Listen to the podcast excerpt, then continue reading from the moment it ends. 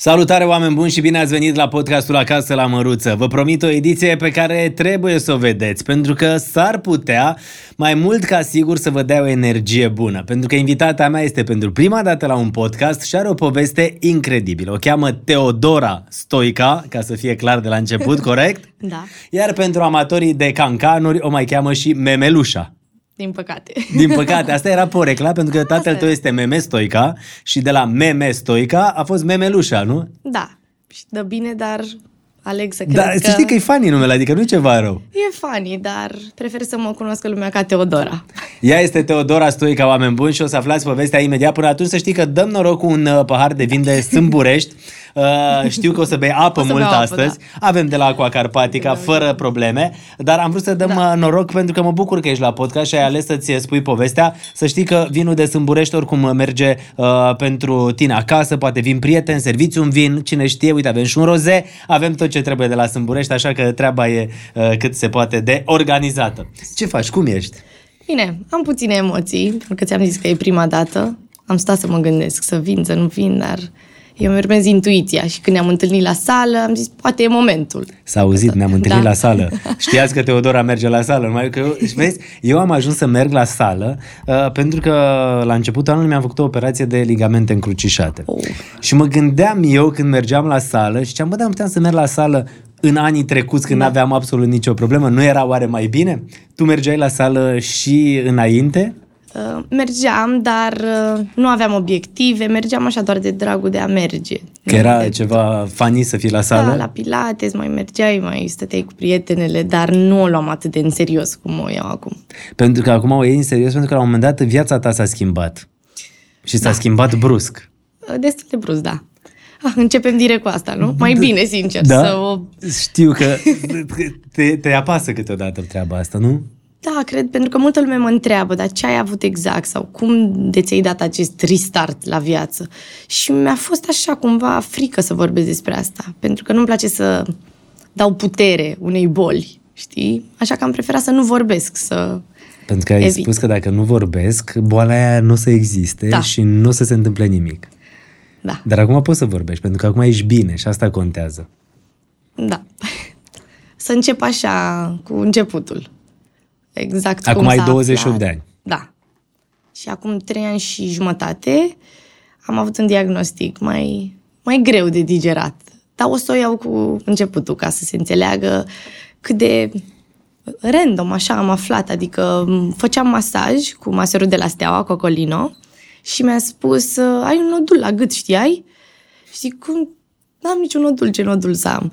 Și mi-a zis, ba, ba da, ai. Și m-am uitat în oglindă și într-adevăr era, dar era vizibil, era mare. Și am fost la biopsie, mă rog, la puncție. Uh, mi-a luat lichid, timp de două săptămâni am așteptat. Eu nu eram pozitivă, cum sunt acum, eram ipohondră și mă gândeam la ce e mai rău. Și nu știu, de alea două săptămâni n-am fost om. Și mi-am amintit și acum că eram în parc cu câinele, că asta e... Când mă simt rău sau ceva, vreau să stau singură, și, adică cu câinele. Da, cu Roată. Și, cu Roată, da. Și uh, am primit mail-ul și am sărbătorit că era benign. Zic, mamă, perfect, am rezolvat și problema asta. Dar el tot creștea. Și am fost la Parhon, la domnul doctor Gemigean, și mi-a spus, pentru că tot crește, e de scos. Chirurgical, nu ai ce să faci, că odată ce o să vrei să faci un copil, în sarcină totul se mărește și nu o să mai poți să respiri de la el, așa că trebuie scos. Și trebuia să fac uh, tiroidectomie, dar parțială, să-mi scoată doar partea stângă.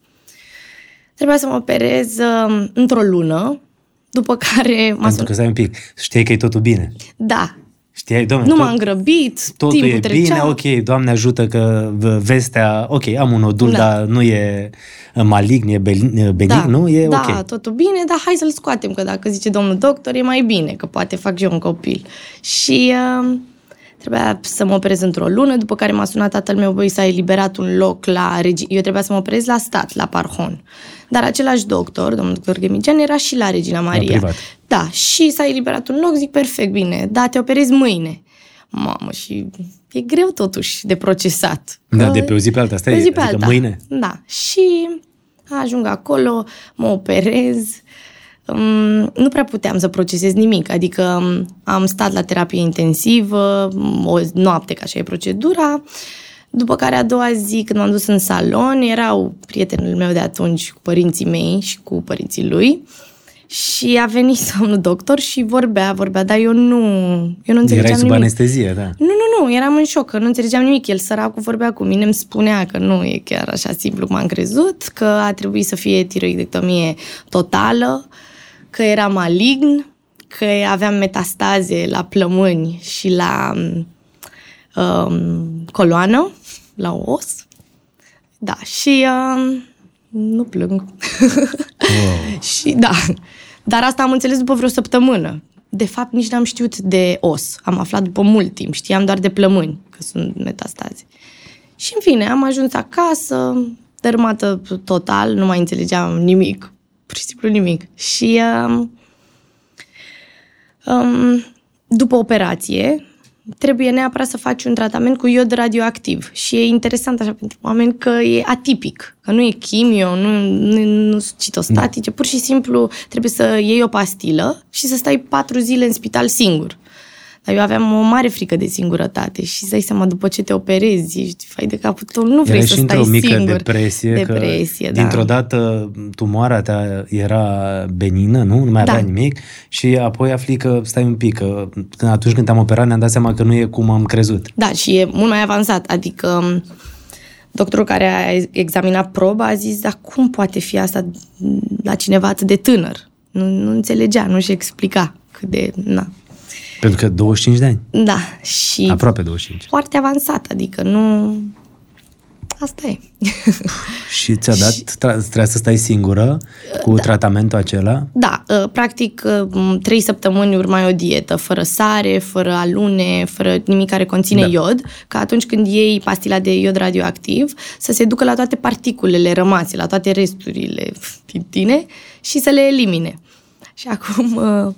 Am stat în spital alea de trei sau patru zile și în ultima zi mergeai și făceai un fel de C T și pe imagine se vedeau, se vedeau exact resturile și corpul apărea galben și particulele, adică resturile de tumoare erau cu maro. Și la mine se vedea așa, nu știu, totul maro, pur și simplu, nu, dar eu n-am văzut aia de, decât după mult timp. Da. Și... Uh, Am trecut și prin asta, ce să zic. Am făc, a trebuit să fac iodul de două ori, dar um, am aflat ulterior că se vorbea să-l fac de șase, șapte ori. Adică odată la șase luni să iei această pastilă, dar timp de foarte mulți ani. Și totuși am scăpat cu două terapii. E, aici e povestea da. ta, pentru că exact. Până acum foarte multă lume se întreba ce probleme ai avut și uite, de fapt, astea sunt problemele când te duci la un medic și îți spune că știi, e bine, apoi când te duci și te operează și îți dai seama că nu e așa cum credeai tu și totuși ai avut foarte multă forță, pentru că acum vorbim de un om sănătos da, și vorbim de un om sănătos o sută la sută care și-a schimbat stilul de viață, mentalitatea, gândirea, tot. Absolut tot, da. Obiceiuri, alimentație, tot, tot. Dar ai întrebat sau ți s-a spus oare de ce la douăzeci și patru de ani jumătate ai avut uh, această problemă? Nu, fără explicație. Nu se știa de unde nu. Și de ce? Nu. Pentru că nici n-am avut cazuri în familie, nimeni n-a avut nicio problemă hormonală sau nimic. Dar poate Așa. fi și stresul, pot fi multe lucruri. Care să ducă la, să declanșeze da. povestea asta. Da, da. Și din clipa aia ți-ai schimbat viața? Băi, a fost o perioadă de șoc în care m-au ajutat foarte mult oamenii din jur, că prietenul meu de atunci îmi spunea, ridică-te din pat, că n-ai putere, că atunci când ești deprimat, da, nu ai putere nici fizică, nici psihică să, să te ridici, să faci lucruri, să fii om. Și atunci doar stăteam așa, eram un fel de legumă. Și el m-a ajutat foarte mult atunci, m-a ridicat, mi-a zis, hai, ne plimbăm în parc, facem lucruri, orice, cât de mic. Și am luat așa, treptat. Step by step, da, că asta e important, să nu le faci pe toate deodată. Faci și tu ce poți. Dacă primele săptămâni puteam doar să mă plimb puțin, atât, fără comunicare cu oameni, nu, nu prea. Nu vrei. Adică m-am retras total, da. Cu ai tăi cum erai atunci? Foarte bine. Mm. Adică și ei au fost dărâmați, toată lumea a fost. Că asta a fost și problema cea mai mare, jur. Nu că nu boala în sine, dar când îi vezi pe cei din jur și te simți vinovat, adică te gândești de ce ai atras așa ceva, uită-te la oamenii ăștia ce le faci și e și mai rău. Asta te durea, pentru că îi vedeai pe părinții da. tăi suferind tare. Pe părinți, pe prietenul meu, pe familia lui, știi? Mă gândeam, știi ce vină au? Da. Nu da. mai zic că atunci când iei iodul radioactiv n-ai voie să stai nici cu câinii, pentru că le distrugi tiroida. Și mi-am petrecut foarte mult timp singură. Adică primul iod l-am eliminat în aproape două luni. Deci două luni de stat singură. Mă rog, aveau voie să stea, dar la distanță de mine, distanță mare. Am făcut și un Crăciun așa. Nu cred. Da. Adică pe lângă faptul că atunci când făceai acest tratament, patru zile le stăteai izolată în spital, da. după aceea următoarele două luni trebuia să stai la distanță de oamenii cu care interacționai. Da, pentru că altfel le afecta tiroida, radioactivitatea. Și trebuia să-i protejezi. Și un Crăciun l-am făcut foarte frumos. Erau toți la o masă mare, ori așa, și eu eram într-un colț cu farfurii de plastic și tacâmuri de plastic, pentru că elimin și prin salivă. Da, elimin și prin salivă și prin uh, transpirație. Și cu mănuși. Aveam mănuși de bucătărie. A fost un Crăciun de coșmar. Ăla era Crăciunul în care tu stăteai acolo izolată și da. toți ceilalți... Erau la masă și încercau să... Să te facă să... Să fie normal, știi, că na, încerci să treci peste, să faci activitățile Incredibil. normale. Da. Iar acolo ai zis, gata, trebuie să mai schimb ceva în stilul meu de viață, trebuie să... Pentru că acum, dacă te urmărește lumea pe Instagram și caută Teodora Stoica, oamenii văd așa, o persoană care participă la tot felul de competiții, o persoană care e foarte sportivă și o persoană care cred că e mult mai pozitivă decât era înainte. Da, ți-am spus, eu eram... Nu gândeam neapărat negativ, dar eram ipohondră și parcă nu apreciam lucrurile. Știi? Nu te bucuri de lucruri decât când le pierzi. Atunci când aveai da. sănătate, așa cum știai tu că e sănătoasă și toate astea, ți se părea că oricum nu ți se poate întâmpla nimic niciodată. Da. O, iei așa de-a gata și după te trezești într-o zi și cum? Nu e chiar așa. Știi cum e viața asta? Odată da. și gata se întâmplă. Da. Bun, și a trecut Crăciunul ăla așa, pe care nu o să-l uiți din păcate cel niciodată. Mai low moment și am zis, ok, dacă totuși corpul mi-a dat un semnal de alarmă, dar n-am murit, adică dacă Dumnezeu m-a lăsat aici, nu-i păcat să nu lupt, să fac ceva și să mă las așa. Dar ți-a fost frică că o să mori? A, da, adică atunci când eram în spital și după ce am făcut acel C T, mă rog, știam că tatăl meu e în contact cu doctorul și l-am făcut la șapte dimineața și era unu, ceva în genul, și nu-mi scria nimeni nimic. Eu, ești ok sau... Și atunci l-am întrebat și e greu, adică e greu să pui întrebarea asta, mor? Îmi spui și mie, îmi spui și mie dacă mor, măcar să știu, așa. Și m-a sunat și îl vedeam că era o legumă, adică, și îmi zicea, nu e atât de grav, dar e puțin și la plământ, dar nu-i grav, nu, nu, nu, nu, dar îl vedeam, că nu putea să vorbească. Și zic, mamă, e grav, e grav rău. Da. Și îmi amintesc exact ce am mâncat, ce făceam, la ce serial mă uitam, nu mai pot să mă uit la serialul ăla. Pentru că m-a marcat. Ai... Da, da, momentul ăla. Ăla a fost. Când pui întrebarea mor, e destul de rău. Deci când întrebarea asta îi adresez tatălui. Da, săracul de el, da. Dar n-am murit. Și asta ne-a reparat și relația cumva, că noi înainte nu ne înțelegeam atât de bine. Nu cred. Eram... N-aveai, n-aveai o relație așa mișto cum o ai acum, pentru că acum se vede că aveți o relație foarte faină. Îți povesteam că vă mai văd în filmulețele pe TikTok și glumiți și se vede că e o relație da. de prietenie. Da, da, acum e cel mai bun prieten, îi spun tot. Dar înainte nu era chiar așa, pentru că avem firi similare, adică eu, eu semăn cu el și când sunt personalități puternice, clar că se, na, ne, ne certam. Vă certați des? Ne certam destul de des înainte, da. Eram agresivi în exprimare, amândoi. Pentru că el vrea să știe mereu ce faci tu. Da, și asta, dar și modul în care ne exprimam. Amândoi, nu zic că era numai vina lui. Dar mai mult a lui. dar, da, da, acum uite-ți, deci cei mai buni prieteni. Da, da. Și la un moment dat părinții tăi au divorțat. Da. Asta s-a întâmplat cu mult înainte de problemele acestea. Da, parcă în două mii treisprezece. În două mii treisprezece și atunci iarăși a fost un moment, presupun, de mai dificil de trecut. N-a fost chiar atât de dificil pentru că eu întotdeauna am gândit-o așa, dacă ceva nu merge, de ce nu schimbi? Și ei au încercat, dar dacă nu se înțelegeau, mie mi s-a părut normal să boia pe căi diferite. Și tu fiind prietenă cu amândoi la urmă. Exact, la fel de bună. Nu a, n-a trebuit să iau partea nimănui, ei sunt ok în continuare, vorbesc. Deci nu. Aveai vreo șaptesprezece ani când au da. divorțat ai tăi. Erai la facultate sau plecai nu, nu, la facultate? După Trebuia aia? să plec la facultate, da. Și apoi te-ai dus la facultate pentru că ai terminat în Barcelona, nu? Da, dar mi-am luat un an pauză pentru că a fost problema cu închisoarea și At- până... Atunci, mamă, ăla iarăși a fost un șoc, nu? Da, a fost un șoc destul de mare. Da. Pentru că faptele lui erau prescrise și nu mă așteptam. Mă așteptam să... Na, Cum ai primit de astea atunci? La fel îmi amintesc unde eram, ce am mâncat, eram la un restaurant și am văzut la televizor, că așa aflai și el tot așa a văzut. Și am văzut și m-am dus direct acasă și mi-amintesc că nu... N-aveam cum să intru pe stradă, pentru că era pur și simplu blocată de televiziune, televiziune de presă. De presă, da. Și a trebuit să sar pe niște garduri și, mă rog, am intrat pe o altă ușă și își făcea bagajul. El foarte puternic, tot timpul foarte puternic și cred că am luat asta de la el. Adică să fii luptătoare. Da, el n-a căzut o secundă, nici când și-a făcut bagajul, nici acolo.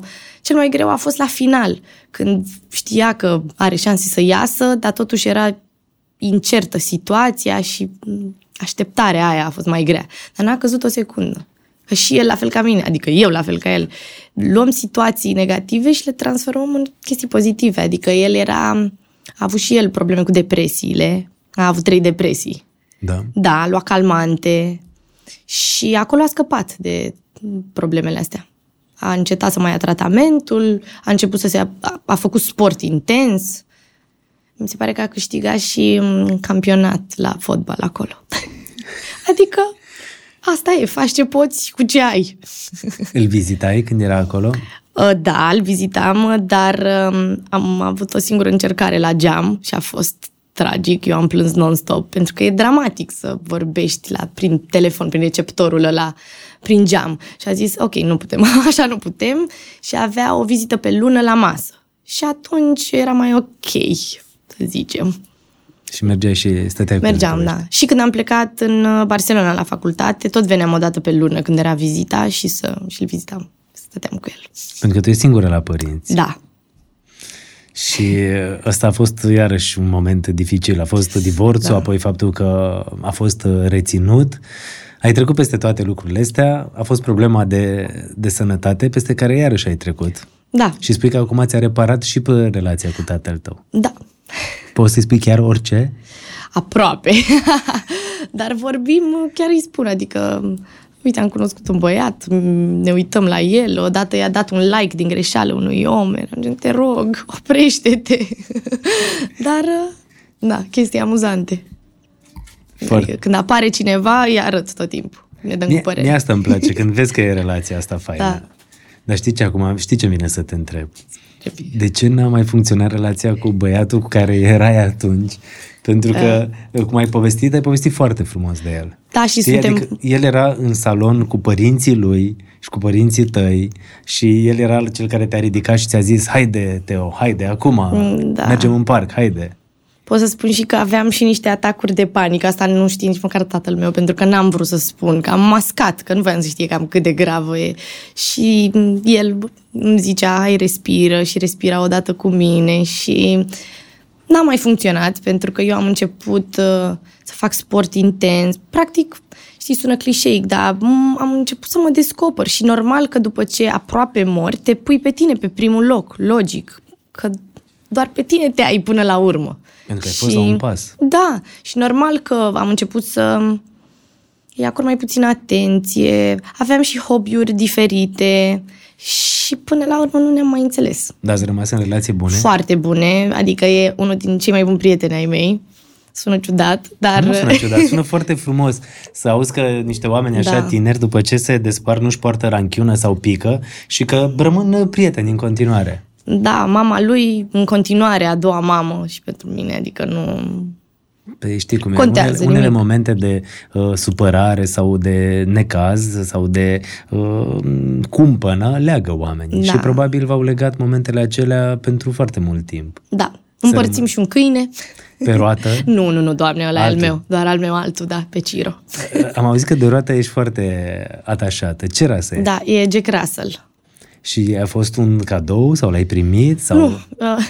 Care-i povestea lui? Povestea e că eu din totdeauna mi-am dorit câine în casă și mergeam tot cu taică-miu la Mall Băneasa și îmi spuneam, mamă, ce-mi plac Jack Russell-ii, mi-ar plăcea să avem așa unul. Păi și îl tot vedeam, îl tot vedeam, nu-l lua nimeni, avea patru luni și de obicei câinii de la Pet Shop se dau repede. Și el era așa amărât și tremura și zic, eu trebuie să iau câinele ăsta neapărat. Și l-am luat și de atunci suntem nedespărțiți. A venit cu mine în Barcelona, îl iau în, când pot, îl iau în vacanțe. E prietenul tău. Da, și sunt prea atașată de el, adică e un atașament... Acum locuiești singură? Da. Și uh, trebuie să te gospodărești singură, să ai grijă de tine cu tot. Da. Vine în vizită tatăl tău pe la tine? Destul de rar. Mai mult eu mă duc pe la el. Da, dar mai bine. Pentru că relația tu ai păstrat-o și cu tata și cu mama. Asta da. Mi se pare fain. Da, la și, fel de bună. Și ai spus că ai început să te descoperi pe tine. Și cum ai făcut treaba asta? Mm, eu știam că mă ajută foarte mult sport. Mi-am dezvoltat așa niște mecanisme pe care să le pun în practică, da, să mă însănătoșesc, zic. Da, nu da, pot să mă... Da. Tu când ți-ai dat seama că ai scăpat oarecum de pericol? Pentru că ai făcut și a doua pastilă de iod... Nu? Nu mi-am dat seama. Nu, eu nu știam exact. Deci tot s-a întâmplat așa. În noiembrie m-am operat. În decembrie am luat iodul și din decembrie până în iunie, când au urmat al doilea iod, începusem deja, îl descoperisem pe Wim Hof, că ți-am adus și cartea. Am văzut că ai adus cărți și să știi că am luat și două cărți de aici să le prezentăm celor care urmăresc podcastul. Foarte mișto cărțile. Și spune-mi. Și ale mele sunt chiar tari.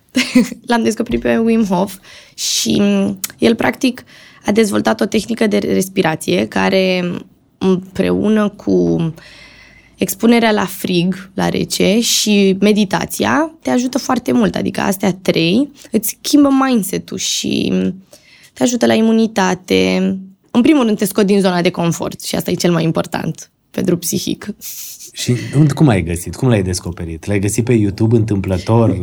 Mi-a spus, sincer, mi-a spus mama de el.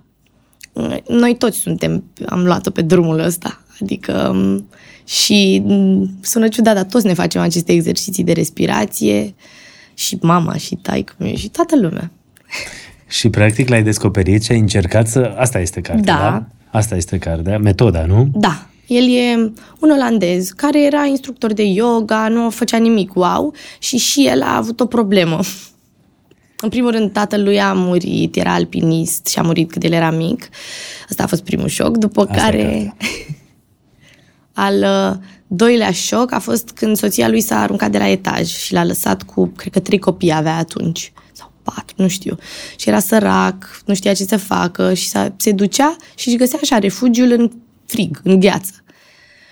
Și și-a dat seama, bă, stai că eu dacă respir cumva, parcă mă simt mai bine și pot să stau mai mult în gheață. Parcă pot să mă și încălzesc. Ei, și a început să-și dea seama că poate să-și regleze temperatura corpului și să rămână cald în gheață, cu puterea minții.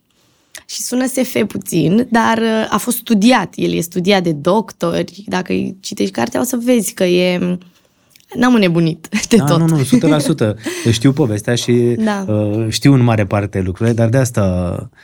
Mă bucur că povestești despre ele. El a escaladat Everest fără nicio asistență, fără niciun, fără oxigen în primul rând. Care după șase mii de metri fără oxigen e foarte greu, da. Că ți se taie filmul, da, adică mai da. Nicio treabă. Și Kilimanjaro, mi se pare că desculț l-a escalat în patruzeci și opt de ore. Pe Kilimanjaro a dus și oameni bolnavi și bătrâni, mi se pare că era un om... patruzeci și opt de ore, da. Nu e puțin, nu? Păi este foarte puțin și la fel fără toți, oxigen. patruzeci și opt de ore înseamnă două zile, practic, da. Alții fac în zece zile sau nu știu. Da, da, da, da. El a reușit asta, după care ce-a mai făcut? Am făcut un maraton în Sahara fără să bea niciun strop de apă, adică s-a dus și în extrema cealaltă, cu căldura. Și eu am fost la retreat la el și chiar a povestit despre asta și a zis că imediat după și-a luat o bere... S-a hidratat. Și s-a hidratat, da, cu o bere. Dar era iunie, te, te așteptai a doua pastilă de iod, nu? Da. Și între timp aflase ideea. Aflasem și făceam dușurile reci. Și, și chiar... ai zis, dom'le, haide să încep. Și cum ai început? Da. Ai zis, vreau să mă fac să fiu mai bine eu cu mine, să fiu mai sănătoasă, să fiu mai... Da, să fac, să știu eu că am făcut tot ce mi-a stat în putere să mă fac bine. Că, nu că n-aș fi avut încredere în doctori, m-am bazat dar pe ei. Să, dar dai o mână de ajutor, cum ar veni medicinei. Da, am vrut să fac și eu, să studiez și eu. Și acum sunt într-un research permanent. Și am ajuns Când am făcut a doua pastilă de iod, vreau să zic că n-am mâncat nimic din spital. Venisem cu pachetele, totul vidat, frumos. Și ca să știu eu că am, am băut apa mea Kangen, mi-am mâncat mâncarea, totul de țară sau uh, neprocesat. Nu prea mănânc nimic procesat. Asta e, asta e noua Teodora. Da, da. Ok, perfect, perfect, da. Spune, și ai început să faci dușurile reci atunci? Astea au fost primele lucruri și să încerci să și ai niște tehnici de respirație? Da. A...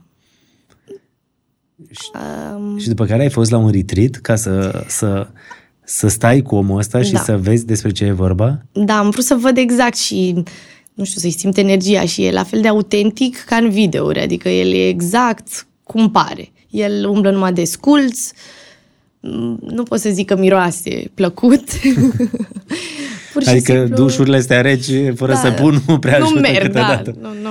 Și cu el acolo am stat, am făcut trei băi în gheață, avea Erați două mai grade. mulți oameni din da, toată lumea, eram, nu? Da, din toată lumea. Și asta e frumos, că te înconjori de oameni cu obiceiuri similare, cunoști oameni Era noi. Era pentru prima dată când încercai așa ceva. Da, și nu știu dacă ți-am zis, dar mie mi-era foarte frică să fac lucruri singură. Eu aveam... Exact. Mare frică de singurătate, adică pentru mine să merg la un retreat, la acest om singur, să dorm în cameră cu trei străine, a fost wow. Dar la un moment dat cred că ziceai, bă, vreau să trăiesc să mă fac bine și cred că asta da. E tot ce contează și te resetezi. Da, și devii mai liber în gândire, nu știu, totul s-a schimbat pentru și mine. Și unde a fost retreat-ul? În Spania, că eu am încercat de multe ori să ajung, că tot intram la el pe site, dar era sold out, în Polonia. Și acolo e hardcore pentru că e și iarnă și urci pe munte în costum de baie și mi se pare foarte tare. Dar n-am reușit acolo, așa că am reușit în septembrie, undeva la trei ore de Barcelona. Eu făcând facultatea acolo, am zis, mamă, e un semn. Și când am văzut că nu e sold out, că s-a eliberat un loc, zic, mamă, acum merg. Și ăsta a fost cadou pe care mi l-am făcut de ziua mea. Și a meritat. Adică nici nu știam cum trece timpul acolo, nu m-a mai interesat de nimic, știi? Și cum a fost? Cât a ținut? Uh, patru zile, adică cinci, dar mai mult stai pe drum în prima zi și faci multe activități, faci și yoga, dar faci respirațiile astea cu el și le înțelegi altfel, că el explică un pic diferit decât în video, adică ajută să-l vezi și cântă la chitară și faci foarte multe lucruri. Te ajută, adică să-i simți vibrația. Ai început cu respirațiile și ai făcut și baie în gheață, da. Celebrele uh, băi... Ice bath. Exact, da, da, da. Băile alea de căzile pline de gheață. Da. Și ne-a întrebat că eram cam o sută de oameni împărțiți în grupuri de câte douăzeci și cinci și făcea cu fiecare și fete grup... Și băieți, nu? Și fete și băieți, da, și erau și doi oameni de optzeci de ani și au stat în gheață și n-au pățit nimic. Adică... Da. Merge. Și? Și a intrat cu noi în baie, în, era o piscină. Și, plină de gheață? Da, plină de gheață. Și intra cu noi și cânta și a ajutat, adică... Cât ai stat în... în... Păi ne-a întrebat asta, de fapt asta voiam să zic, că te întreb așa, random, și cât vreți să stați? Și a zis cineva, cincisprezece minute. Și a zis, bine, cincisprezece să stăm. Și chiar am stat, n-am rezistat toți, dar... Iar băile astea în apă cu gheață te-au ajutat să te faci mai bine, să-ți crească imunitatea, să fii altfel? Eu n-am mai răcit și răceam constant.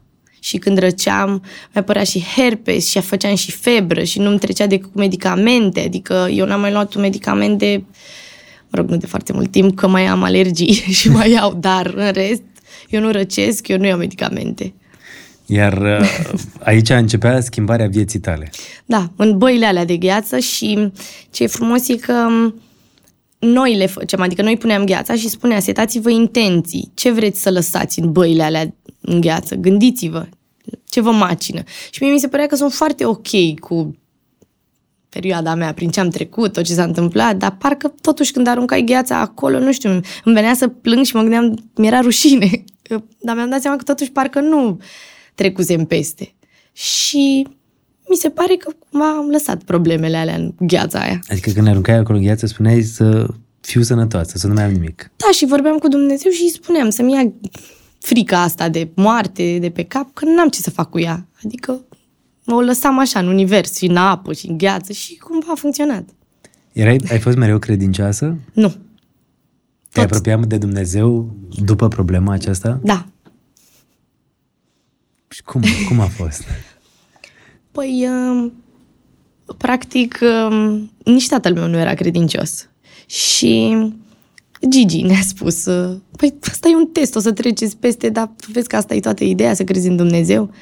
Și cumva așa a fost. Adică, odată ce m-am apropiat și mă rugam și mergeam și la biserică, au dispărut cumva problemele. Ai simțit că e cineva acolo care te ajută? Da.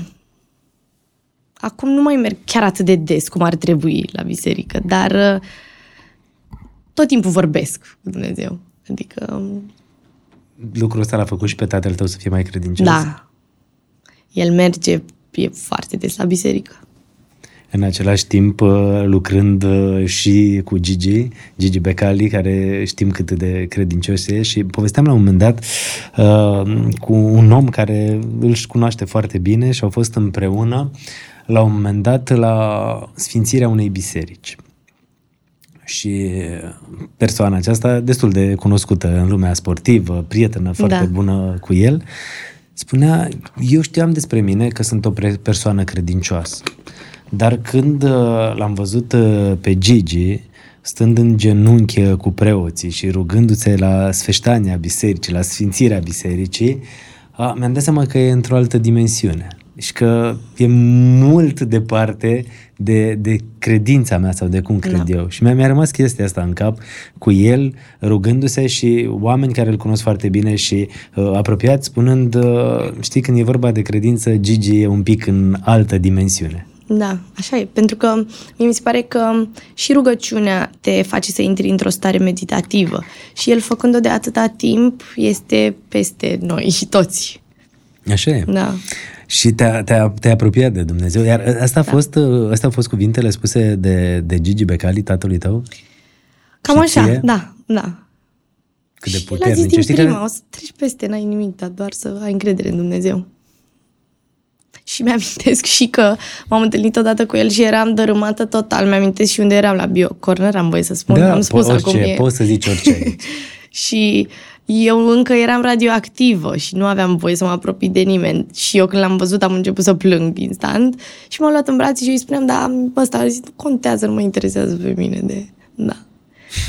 Da, deci el nu ține cont de lucrurile astea, știi, e suficient. Vrea, cred că, să, să știi, să-ți arate că îmbrățișindu-te îți dă și forța asta da. și că te, e acolo, da, te da. susține. Da. Bun, ai făcut, hai că ajungem, trecem prin toate, da. dar ai ajuns, ai făcut băile astea cu gheață și te-ai întors mai puternică de acolo? Cât a durat da. toată experiența? Patru zile, când s-a terminat toată lumea plângea, nu ne venea să credem, parcă aș fi rămas acolo. Nu? Da, da, da. Și... Eliberare și o părere de rău că plecați, că poate ați mai fi vrut să... Da, am mai fi rămas mult acolo. Și am mai încercat să merg și te sold out tot timpul. Și nu contează că ai mai fost odată sau... nu. E prim... Emoția e aceeași. Da. Acasă, aici, faci băi în gheață? Sau ai încercat? Fac. Mai fac, dar nu la fel de des cum făceam acolo. Că, na, acolo făceam zilnic. Dar fac, am o dată la două săptămâni. Dar am... nu la fel de, scuză-mă, nu atât de lungi, pentru că acolo era altceva, erai cu oameni, dar așa cincisprezece energie. Minute e un pic mult pentru un singur om. A, și totuși nu e bine să le faci neînsoțit, trebuie să specific. Trebuie tot timpul să fie cineva, la mine e mama. Da. Sau o prietenă, dar mă ajută mai mult să fie mama, să nu... Și, da, niciodată singur. Așa că cei care ne urmăresc să nu încerce singuri aceste da. lucruri, pentru că pot să-ți facă și tot felul de alte probleme. Te... Da, nu se știe niciodată, Doamne ferește, și mai bine să fie un om cu tine. Să fii însoțit. Da. Problema asta, practic, de sănătate ți-a schimbat viața, ai început să crezi în Dumnezeu, ai început să te apropii de Dumnezeu, ai început să faci aceste exerciții de meditație, de respirație, aceste băi în gheață și ai schimbat și alimentația. Da. Alimentația e... Îți aduce aminte cum erai înainte? Da. Pentru că presupun că tu, Teodora, ești așa. Teodora dinainte și Teodora de după. Problemă, nu? Da, păi știi cum e... Am... Parcă-ți des două Teodora. Total, adică și eu simt că am trăit două vieți. Una de dinainte de problemă și una de după. Și, da, eram un om așa. Îmi plăcea să ies, să mă distrez, beam. Nu... nu știu, nu aveam bucurii neapărat. Și parcă oriunde eram, parcă îmi doream să fiu în altă parte, nu-mi convenea nimic. Mă, și acum mă bucur de tot ce am. Sunt aici, e perfect, e minunat, nu vreau să fiu în altă parte. Oriunde aș fi. Știi? Cred că și asta trebuie să învețe oamenii, să se bucure de prezent, să nu se mai gândească la trecut, la viitor. Da, pentru că, uite, facem uh, schimb de cărți și facem da. Așa. Există acum că asta trebuie să facă oamenii, să nu se mai gândească la trecut și să nu se mai gândească la viitor. Pentru că, oricum, n-ai cum să influențezi. Trecutul nu ai cum exact. Să-l schimbi, iar viitorul, uh, de asemenea, n-ai cum uh, să, să, să-l schimbi tu, pentru că e viitor, n-ai sută da, asta da. Să știi cum. Uite, vreau să-ți fac și eu cadou o carte. Uh, se numește Rezolvă ecuația fericirii. Uh, e o carte pe care mie mi-a recomandat-o un prieten foarte bun, Dani Oros, și e omul ăsta, Mo, e un coleg de-a lui de la Google. Și aici e o carte în care povestește cum poți să-ți înlocuiești gândul ăla negativ care îți vine, sau gândul ăla că ipohondri, cum ziceai tu că ești, sau un gând pe care da. Cum poți să-l înlocuiești cu ceva pozitiv. Wow, și uite, mulțumesc. O să ți-o fac cadou și Mersi. Sper să, să-ți placă mult cartea asta. Păi asta e cea mai mare problemă, știi, să-ți schimbi gândurile negative sau să le oprești, să știi cum. Să ai un mecanism, că și eu cred că am, dar când e un stres mare, nu prea ai. Uite, aici o să, o să vezi că sunt explicate cum se pot schimba gândurile negative și nu numai. Și e o carte uh, senzațională. Mie când îmi place câte o carte, știi ce fac? Mă duc la librărie și comand câte zece cincisprezece cărți și le fac cadou. Și eu la fel, pe cuvânt. Eu am în porbagaj cărți. Ai văzut că uh, mai devreme când te-am văzut cu cărțile, am zis, stai da. Puțin, că am și eu în mașină. Și cumpăr cărți, erau în folie mai da, devreme da. Și îmi place să le fac cadou oamenilor, crezând că asta poate să-i influențeze, să schimbe lucruri în viața lor, să schimbe și fac la modul fel. De a fi, da? Da. Perfect, bun. Adică asta am dat-o de cincisprezece ori minim și asta am dat-o, am mulți prieteni triatloniști și atunci le dau cartea asta pentru că e interesantă, te vezi, ajută. Povestim imediat da, și de cea de-a doua da. Carte, dar vezi cum e Teodora Stoica. Înainte, Teodora Stoica era la club, cum spuneai ceva mai devreme, da. Nefericită de tot ce are și aveai și o fată da. Cu o familie în regulă, cu posibilități, nu apreciai nimic și acum Teodora Stoica care apreciază orice și se bucură da. De fiecare lucru și cred că poate oamenii ar trebui să învețe chestia asta, că nu trebuie să treci printr-o problemă, printr-o boală sau printr-un caz ca să te schimbi și trebuie să încerci să te schimbi tu pe tine mereu. Așa e. Dar din păcate dacă nu ai un trigger, dacă nu declanșează ceva, de multe ori te pierzi și rămâi așa în nefericire. Știi care chestia? Că de foarte multe ori se pot întâmpla, nu știu, să vezi un serial, să vezi un podcast, să citești o carte și atunci să se declanșeze ceva. Nu neapărat să aștepți să ți se întâmple ceva. Da, sper. Mă Eu sper cu podcastul oameni. Ăsta, pentru că sunt convins că, că o să ajute pe, pe mulți oameni. Serios. Păi asta m-am gândit și eu să-l fac, pentru că oricum au fost în presă povești și cred că am și eu o voce și pot să-mi spun povestea până la urmă, că poate și de aia am trecut prin tot ce am trecut, ca să pot să ajut mai departe. Pentru că și... sunt convins că primești mesaje de la oameni care te întreabă da. Ce să facă, să Foarte fie și mulți. Bine. Da, da. Pentru că, știi cum e, printr-un ziar de sport, printr-un ziar de cancan, se scria ce probleme, dar câteodată nici nu știai ce citești, pentru că erau foarte multe lucruri care n-aveau treabă cu realitatea. Da, nu a fost nimic o sută la sută concret, adică de tiroidă nu a știut nimeni, sincer. Asta e problema, da. De fapt, pe care tu ai avut-o. Da. Și, spune-mi, și mâncarea, stilul de alimentație, cum l-ai schimbat? Uf, um, am Pentru că erai altfel de, de om, mâncai la fast food în oraș, pe fast repede food înainte. Nu mâncam. Ultima dată când am mâncat, am mâncat Mac în două mii unsprezece și mi-a fost rău și zic, mamă, eu nu o să mai pun gura pe fast food. Și n-am mai pus, dar oricum mâncam prăjeală, eu n-am mâncat carne nouă ani, că am zis că pentru animale și oricum nu prea îmi plăcea, dar mâncam pizza, paste, nu știu, chestii procesate, chipsuri, care sunt la fel de rele, cum e fast food-ul până la urmă. Că asta încerc să fac acum. Cel mai important lucru e să stau departe de uleiurile de rapiță, de floarea soarelui, de tot, toate astea. Pentru că astea te afectează? Da, astea produc inflamație și dacă am un gol în viață e să stau departe de inflamație. Și deci, deci. Ce, cum e alimentația ta acum? Cum arată? Uh, înainte făceam și fasting intermitent douăzeci de ore, mâncam doar patru ore pe zi. Uite și Wim Hof l-am întrebat, că, m- când am avut o secțiune da. De întrebări, am fost omul ăla, știi, cu mâna sus, că aveam prea multe întrebări să-i pun și el foarte, zeci de ani, a mâncat doar o masă pe zi. Acum mai mân- nu mănâncă nimic uh, animal, adică nu mănâncă brânză, nu mănâncă carne. Dar eu acum mănânc, dar din surse sigure. Să știu că puiul e de țară, că vita e grass-fed, e foarte important. Adică? Adică să, să știu sigur că am mâncat săraca vacă doar, doar iarbă și că nu are antibiotice în ea și chestii din astea. Acum nu poți să știi sigur, dar de aia m-am orientat către supermarketuri în bio, cum e Bio Corner, care e uh-huh. totuși, adică aproape totul este organic și fac ce pot. Nu zic că e o sută la sută, dar... Știi cum e? Chiar dacă nu știi că e o sută la sută, măcar îmi faci ceva pentru tine, da. Ca să înțelegi că așa poți să-ți prelungești viața și să-ți fie da. Bine. Și n-am vrut așa, adică eu când am aflat de problemă, după ce am căzut și m-am ridicat și mă rog, am zis, hai totuși să nu iau așa după ureche, după ce citesc eu articole. Și am făcut un curs de nutriție și acum sunt și nutriționist acreditat. Și sunt convins că ești una, cred că, dintre cele mai, uh, cum să spun, de cu acuratețe, nutriționistă. Mamă, și strictă. Pentru că ai, da, strictă, pentru că ai trecut prin da, tine și da. Chestia asta, știi? Prin să te faci tu bine da. Și atunci și altfel. Adică prietenii mei nu cred suportă că n-ai curit la ore. Nu, nu, nu, deloc. Zic. Și prietenii mei nu suportă să meargă cu mine niciodată, nicăieri, pentru că humusul să fie fără ulei, salata fatuș, de exemplu, să fie fără crutoane, fără roșii, că nu prea mănânc, că sunt nightshades și stau departe de ele. Adică? Nightshades e practic un grup de legume care tot așa au, o, au o, ca o travă, lectina. Și tu trebuie să stai departe, că la fel creează inflamații. Și sunt roșiile, vânăta. Okay. Adică tot ce e bun. Bine, mie vânăta nu-mi place, dar roșiile da, să foarte bune. Mi-aduc aminte astăzi și am mâncat roșii, castraveți și brânză. și castraveți. Și cu ulei de măsline. A, uleiul de măsline e ok, dar să fie din sursă bună, uite. Dar asta e cu sursa bună, asta te omoară, că nu mai da. Știi ce e sursă bună. Eu am noroc că fostul meu prieten este jumate italian și... încă îmi dă ulei din Sicilia. Zice, ok, știu. Hai că am avut o relație frumoasă, uite, mai ți-aduc de la bunica da. Ta, fosta da, bunică da. Ta din Sicilia ceva. Te rog ulei. Eu, nu mă uita cu uleiul, că da. E super important.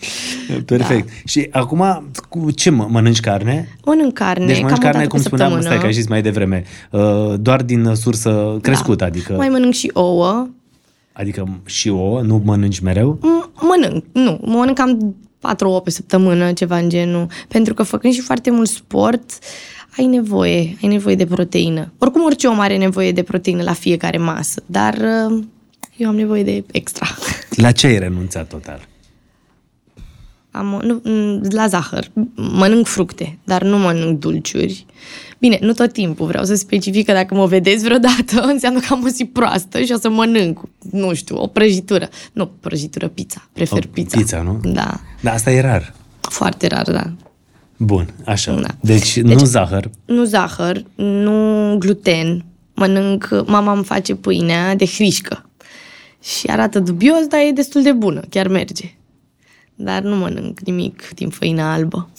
Nu prea mănânc nici carbohidrați simpli. Mănânc, de exemplu, hrișcă, ovăz uneori și cam atât, cred. Și în rest, legume, fructe? Legume, fructe, da. Și cât mai puțin gătite. Totul să fie cât mai crud, dacă se poate. Adică zona asta de... Oare, asta e că nu-i vegan, nu? Nu, nu, nu. Pentru... Adică tu zici de raw mai mult, așa, da. În sensul că, că le gătesc gătite, cât mai că... puțin, da. Țin și postul religios și atunci ești vegan câteva luni, multe ani. Ții, ții da. Posturile? Da, și miercuri și vineri și postul în general. Postul Paștelui, postul Crăciunului. Țin, da. Înainte nu țineai? Nu țineam, nu. Nici tata nu ținea. Acum ține și le ține fără... Cred că a stat și două zile fără să bea apă. Adică îl ținea, da, nu, foarte strict. Pentru că ai zis că e foarte, uh, cum să spun, hotărât când face ceva. Da, da. Așa suntem amândoi, ori facem, ori nu. Nu există așa mijloc. Iar acum ții da. Postul, uh, t- mergi, spuneai că te rogi, adică da. O altă Teodora. Da, da, da. Ce mai schimbat la tine? Deci alimentația, stai să mă mai gândesc că Prieteni? Prieteni, Ai da. schimbat? Citisem undeva, sau nu știu dacă e adevărat, că după ora douăzeci și unu nu mai ai răspuns la telefon? Uh, da. Eu nu dorm cu telefonul la cap, clar. Nu e în cameră cu mine. N-am nici televizor în cameră, ca să stau departe de lumina albastră. Că asta ți afectează secreția de melatonină. Și adormi și mai greu. Normal că dacă stai pe telefon, pe TikTok și așa, nu mai adormi. Logică, na. Și încerc să stau departe și nici când mă trezesc. Bine, când am antrenamente la șase dimineața, nu prea merge să mă trez la patru, să stau o oră fără telefon, după îmi fac un shake, nu. Îmi iau telefonul și îmi fac o cafea și mă duc la antrenament. Dar când nu am dimineața antrenament, stau fără telefon. Și ies pe terasă, că asta e important când te trezești, să-ți reglezi ritmul circadian și să stai la lumină naturală. Deci primul lucru, știi, toate poveștile astea pe care le spui tu, de foarte multe ori le-am auzit și de la foarte mulți medici pe care i-am avut la emisiune și uh, pe care o să invităm și aici la podcast și da. mi se pare foarte interesant câteodată că nu sunt niște lucruri atât de grele, dar dacă noi am încercat să le schimbăm ușor, ușor la noi, s-ar îmbunătăți viața noastră. Da. Adică, bă, nu mai sta cu două ore înainte să te culci pe telefon. Te culci la ora cât ai zis? Încerc să mă culc cât mai devreme. Mă culp pe la unsprezece și am și un inel care monitorizează somnul la, la, la și mama și taică-miu și ne comparăm scorurile și l-am de vreo patru ani și în fiecare an mă culp din ce în ce mai devreme, cam o medie pe an. Anul trecut a fost media unsprezece și un sfert, ceea ce e incredibil, sincer. Media pe an, m-am mai fost și eu în vacanțe, adică te mai culp și tu târziu, mai ies cu prietenii, mă mai culp și pe la două, trei. Da, dar media, media ți-a ieșit da. fabuloasă. Da, am Pentru, fost da, mândră, nu-mi venea să cred. Dar o zi, la cât te culci? Într-o zi obișnuită? zece jumate, cam așa zece. Și te trezești la cât? șase. Și primul lucru când te trezești, ieși pe, pe terasă. Da, să... oricum am câinele, deci trebuie să scot câinele. Deci cumva ies în fața blocului, că trebuie. Și ne plimbăm așa un sfert de oră. După aia ce faci? Care e ritualul tău? Îmi fac cafea. Nu, îmi fac exercițiile de respirație, că e bine să le faci pe stomacul gol și fără cafea, ca să poți tu să te concentrezi. Și cât durează exercițiile acestea? Un sfert de oră. Un nu, sfert de oră? Nu mult, Sunt da. exerciții de respirație pe care le faci ghidate sau le faci uh, singură? Mie pui... pun o muzică. Îți pui o muzică? Da, nu ghidate. Acum nu le mai fac ghidate, dar depinde. Dacă nu prea am chef, mai fac și ghidat, că e un pic mai simplu. E ca și cum ai avea da. un antrenor care te ajută da. să respiri, nu? Da. Bun. Și după ce faci exercițiile acestea? Mă duc la antrenament și pentru că fac triatlon, sunt diverse antrenamente. Am și bicicletă, am și not, am și alergare și mă duc și la sală. Deci tu practic ai ajuns să faci super performanță acum cu sportul. Nu chiar perf... Da, cumva da. Ai ajuns... Ai ajuns, că te-am văzut eu, ai participat la tot felul de competiții astea de uh, extreme. Da, păi, ți-am zis, când faci ceva, faci cu totul, dar le-am dus un pic prea departe uneori, adică am vrut să fac un Ironman, care e cel mai lung triatlon. Sunt trei virgulă opt kilometri de not, o sută optzeci bicicletă și patruzeci și doi alergare. Și mi-am dat seama că e un pic cam mult, o să vad antrenorul și mama o să-și dea seama că nu o să-l mai fac. Dar o să fac jumătate, adică toate distanțele astea înjumătățite. Acum, în august, mă duc în Estonia. Și îl fac ca să mă simt eu bine, că nu m-am antrenat doi ani degeaba. degeaba. Dar sportul ți-a schimbat gândirea, ți-a schimbat da. mentalitatea, ți-a schimbat stilul tău de a fi? Clar, da. În primul rând, când tatăl meu a intrat la închisoare și am fost puțin căzută, puțin mai mult, mi-a spus, fă sport că o să ieși din starea asta. El m-a împins. Și atunci am zis, mamă, chiar ajută. Chiar te simți mai bine început? Psihic. Făceam tenis, dar nu prea... Eu cu mingea nu mă pricep. Fotbal, catastrofă, nu, nu așa. Și nici la tenis nu excelam. Și zic, nu prea merge și după m-am orientat către sală. Dar am făcut tenis o perioadă și mi-am dat seama că te ajută, te ajută totuși, da, chiar dacă nu eram bună, te ajută la psihic foarte mult. Pentru că era perioada când tu, șaptesprezece ani, optsprezece ani, tatăl tău intrase la închisoare și trebuia să gestionezi cumva problema asta. Da, și în loc să fac numai tâmpenii, mai bine te orientezi către ceva care chiar te poate ajuta. Ți se pare că înainte făceai și tâmpenii? Clar.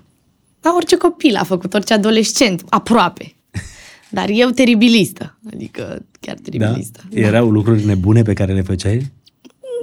Da, păi, în primul rând, ce e drăguț la mine e că tot timpul găseam soluții. Și cum eram pedepsită că făceam prostii, găseam soluția să fug de acasă. Adică când se culcau, eu ieșeam pe geamul de la baie. Deci o soluție. Pedepsa da. Era să stai în casă. Da, numai că ei nu știau că geamul ăla de la baie poate Sfânt. Să fie evadarea ta. Da. Și îți dai seama că la două nu te mai verifică nimeni, că s-au gândit și ei că te-ai culcat. Și plecam. Și citeau apoi ziare. Da, nu chiar. Atunci nu, eram un pic mai mică. După au început cu ziarele, da. După a început toată, toată nebunia. Am da. avut și ghinion, că acum parcă e mai ok cu nebunia. Acum parcă lumea e mai relaxată un da, pic. Da, da. Înainte era o goană. Da, adică erau în fața casei. Îmi amintesc că odată eram cu prietenul meu cel mai bun în taxi și s-a dat jos să deschidă ușa de la casă și l-au împins și îl întrebau, dar tu ești iubitul ei, zi, Doamne ferește, adică lucruri anormale, eram niște copii totuși. Da, asta e, îți asum. Dar cum, cum era în, în adolescență cu, cu tatăl tău, cu mama ta? Care era mai strict? Tata, clar. Da. Mama era mai îngăduitoare, înțelegea, cu ea puteam să vorbesc mai multe, el era mai dur. Ți-am zis, aveam acele, aceeași personalitate, ne enervam, nu se putea discuta și mama era între, voi. între noi și transmiteam lucruri și ea trebuia, na, nu, a fost destul de greu așa. Și când vorbești acum cu el și vă aduceți aminte de perioada aia, ce ziceți? Parcă e din altă lume, parcă nu da, sunteți da, voi, nu? Da, adică râdem și noi, dar atunci erau destul de grave. Adică n-ai fi ascultat nimic din ce ți-ar fi zis? Nu. Nimic. Nu, nu. Dar nici el nu asculta ce aveam eu de zis. Nu te asculta, n-avea timp să te asculte. Nu prea. Uh, și acum, ți-am zis, am observat uh, și nu mai și în social media relația voastră și da. mi se pare atât de mișto cum sunteți și că faceți tot felul de glume și da. uh, nu știu, cred că poți să vorbești orice cu el, exact cum ziceai da. și tu mai devreme. Adică și el îmi povestește tâmpenii și eu îi povestesc lui, suntem deschiși. No. Ai avut de suferit că el era asociat cu Steaua? Nu știu dacă ești care părți... Nu? Care țineau cu alte echipe? Sau A, că tai că tu e Meme Stoica, stai și ziceau sau spuneau tot felul de lucruri? Da, îți dai seama, clar. Păi eu am avut și un prieten care...